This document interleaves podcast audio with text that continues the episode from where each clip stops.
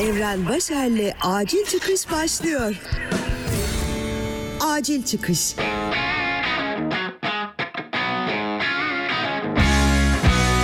Selam sevgili dinleyen ben Evren. Acil Çıkış'ın 71. bölümünü dinliyorsun.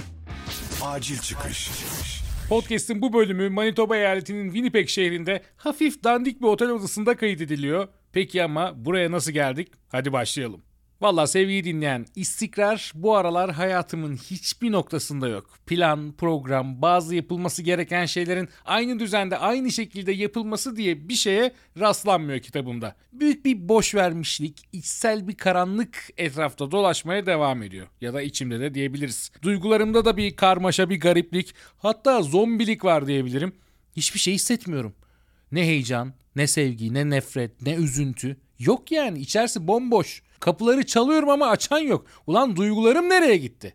Hadi hiçbir zaman istikrarlı bir insan olmadım biliyorum ama bu kadar duygudan mahrum kaldığım bir dönemde hatırlamıyorum. Böyle olunca da insanlardan uzaklaştım. Yani geçtiğimiz gün mesela 32. yaşıma girdim. Normalde büyük kutlamaları, insanları bir araya getirmeyi severim ama bu sefer hiç canım istemedi. Instagram hesabımı da kapattım neredeyse 3 hafta olacak. İçime böyle bir kapanmıştım ki bu kapanıklığı da bu podcast'te bozuyorum. Eray başta olmak üzere yine birkaç dost dayanamamış. Ufak bir yemekle humusa ekmek banarak doğum günümü kutladılar. Kutladık. Bu yemekte de sevgili Bahar'dan şöyle bir soru önerisi çıktı. Evrenden yeni yaşında beklediklerimiz. Yine beklenti ve sorumluluklardan kaçamadım ama olsun. Cevaplar kısaca şöyleydi ki 6-7 kişi olduğumuz için kısa oluyor doğal olarak. Toronto'yu terk etmemem, spor yaparak fit bir yaş geçirmem ve podcast'e devam etmem şeklinde birleşildi cevaplarda. En kolayıyla başladım. 32. yaşımda fit olacağımı düşünmüyorum ve şehri terk etmeme konusu neyse dur oraya da geleceğiz. Zombi duygularımla zaman geçirdiğim bu dönemde Eray sağ olsun şirkette işleri yürütüyor ama ben de yaz için böyle insansız, kafa dağıtmalı ve bol bol yol içeren bir ek iş yapıyorum. Daha doğrusu sevgili arkadaşlarım Onur ve Birsen'in referanslarıyla sen yapsan bu işte eğlenirsin hem de çok da zamanını almıyor dedikleri bir iş. Böyle filo araçları sahiplerine teslim ettiğin, kısacası yemek yerine araba teslim ettiğin çok yoğun olmayan ama bol bol yol yaptığın bir iş. Ne çok kullandım bol bol yolu. Çünkü gerçekten bol bol yol yapıyorum. Ağzıma pelesenk olmuş bu. Vancouver, Montreal arasında yaptığım ilk yolculuğu hatırlayacaksınız. Denk gelmişti ve yapabilir miyim acaba diye kendimi test etmiştim orada. O yüzden burada bahsetmedim ama o yolun bana ne kadar iyi geldiğini yine burada anlatmıştım. Bu yüzden ufak ufak çekim ve şirket işlerinden arda kalan zamanda araba sürmeye başladım. Tam da bu dönemde insanlıktan, Toronto'dan, odamın üstüme üstüme gelen duvarlarından beni kaçıracak bir yol daha çıktı. Toronto'dan Calgary'e bırakılacak bir Ford 150 kamyonet. Hemen atladım. Ya dedim ben yaparım bana verin. Şöyle bir 7-8 günde Vancouver'da kalırız diye sevgili arkadaşım Tarık'la bir plan yapmıştık. Böylece bu iki yolculuğu da birbirine bağlamış oldum. Bu aralar Vancouver'a da ekstra yükseliyorum. O konuyu da unutturma bana sevgili dinleyen ilerleyen dakikalarda anlatacağım. Şimdi yolculuğumu anlatayım biraz.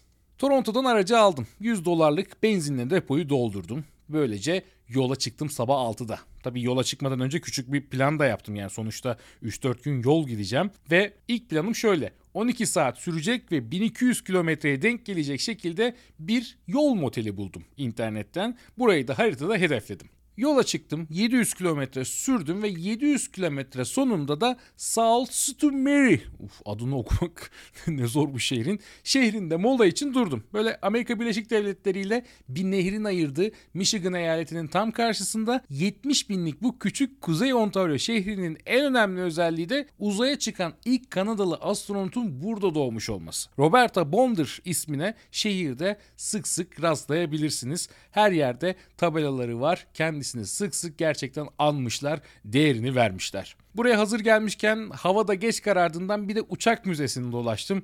16 dolarlık bir giriş ücreti vardı ve değer miydi emin değilim. Yani sanat galerisine de baktım. Sanat galerisi kapalıydı pazartesi olduğu için. Açık olsaydı şansımı orada denemek isterdim açıkçası. Kuzey Ontario'nun ağaçlarla kaplı, tek şeritli ve tek otoyolu Trans Kanada üzerinden giderek yolun kanalında bitirdim ve Booking üzerinden tuttuğum motele geldim. Kasaba içinde bile sayılmayan bu yol moteli ki maalesef Ontario'da bu konuda büyük bir eksiklik ve kalitesizlik var. Yine dışarıdan korkunç duruyordu. Bir de geceliği 80 dolar falan yani ha ona göre. Aynı fiyata Orta Kanada'da 3 yıldızlı otel bulmak mümkün. Ama tabii Ontario. Pahalı işte ne yapacaksın? Neyse içeri girip uyduruk kapının arkasına koltuk çektikten sonra yine o lanet nevresim takımlarıyla karşılaştım. Aşırı renkli nevresim takımları.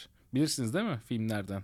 Motellere gitmiş olanlar da bilir. Eğer kalacağınız işletmenin nevresim takımları beyaz değil de üstünde biri öldürülürse kan renginin belli olmayacağı şekilde aşırı renkli ise normalde çok olmayan ama bu motellerde ortaya çıkan hijyen takıntım beni ele geçiriyor. Böyle bir şey var. O nevresim takımları beni deli ediyor. Ama unutmayın ki bu benim ilk deneyimim değil. Artık hazırlıklıyım. Yanımda çarşaf, yastık kılıfı ve Alper ve Begüm'ün lazım olur diye evde pişirdikleri bulgur pilavının yanına koydukları uçak battaniyesinde güzelce seriyorum. Duşa girmek mi? Duş mu? Güldürmeyin beni. Bu arada pis durmuyor yani yanlış anlaşılmasın. Bunlar da işte izlediğim onlarca motelli Amerikan filmini düşün. O, o sahnelerden kalan ön yargılar bunlar. Hoş bir kere Eray'la Montreal'de motelde kalmıştık. Yatakta başkalarının kılları vardı. Yani çok da bilinçaltı değilmiş. Biz bunları yaşadık yani. Gördük biz bu motelleri. Böyle bir kalitesizlik böyle bir şey var işte ne yapalım. Neyse orada her an birinin içeri dalmasını, binlerce dolar verdiği Macbook'umu ve arabanın anahtarlarını alarak kaçmasını bekleyerek uyumuşum o yol kenarı motelinde. Sabah 6'da fıt diye de uyandım hemen ve bu sefer Büyük Ontario'yu bitirmek ve Manitoba eyaletine girerek Winnipeg şehrinde geceyi geçirmek için yola koyuldum. Bugünkü hedefim 900 kilometre sürmek, otele erken varmak, bolca dinlenmek, Kanada Geyikleri bölümü kurgulamak ve inanır mısınız bu podcast'i yapmak.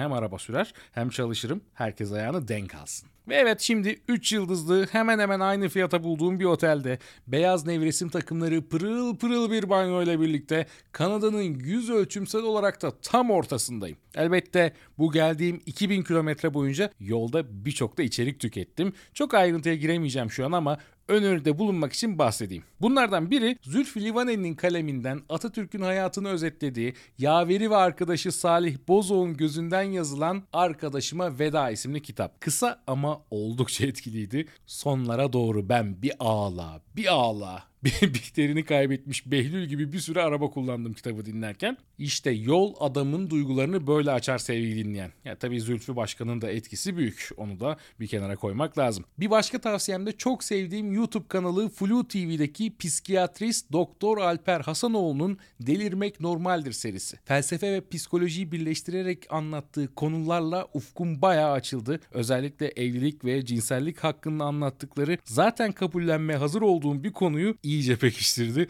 Bu gidişle kesin bekar kalacağım. Bunlar bunları düşünmeye devam edersem. Neyse tavsiyelerimizi yaptık. Ruh halimizi anlattık. Bu sırada yarın Calgary'de kalacağım. Beyaz çarşaf takımlı bir Airbnb'de ayarladım. Aşırı yorgunum. Bu bölümü bitirip kayboluyorum. Yakınlarda yine görüşürüz sevgili dinleyen. Ha, bir de Vancouver'a yükselme meselem var. Onu da sonra anlatayım. Şimdi hiç halim kalmadı. Görüşmek üzere. Evren Başer'le acil çıkış sona erdi. Acil çıkış.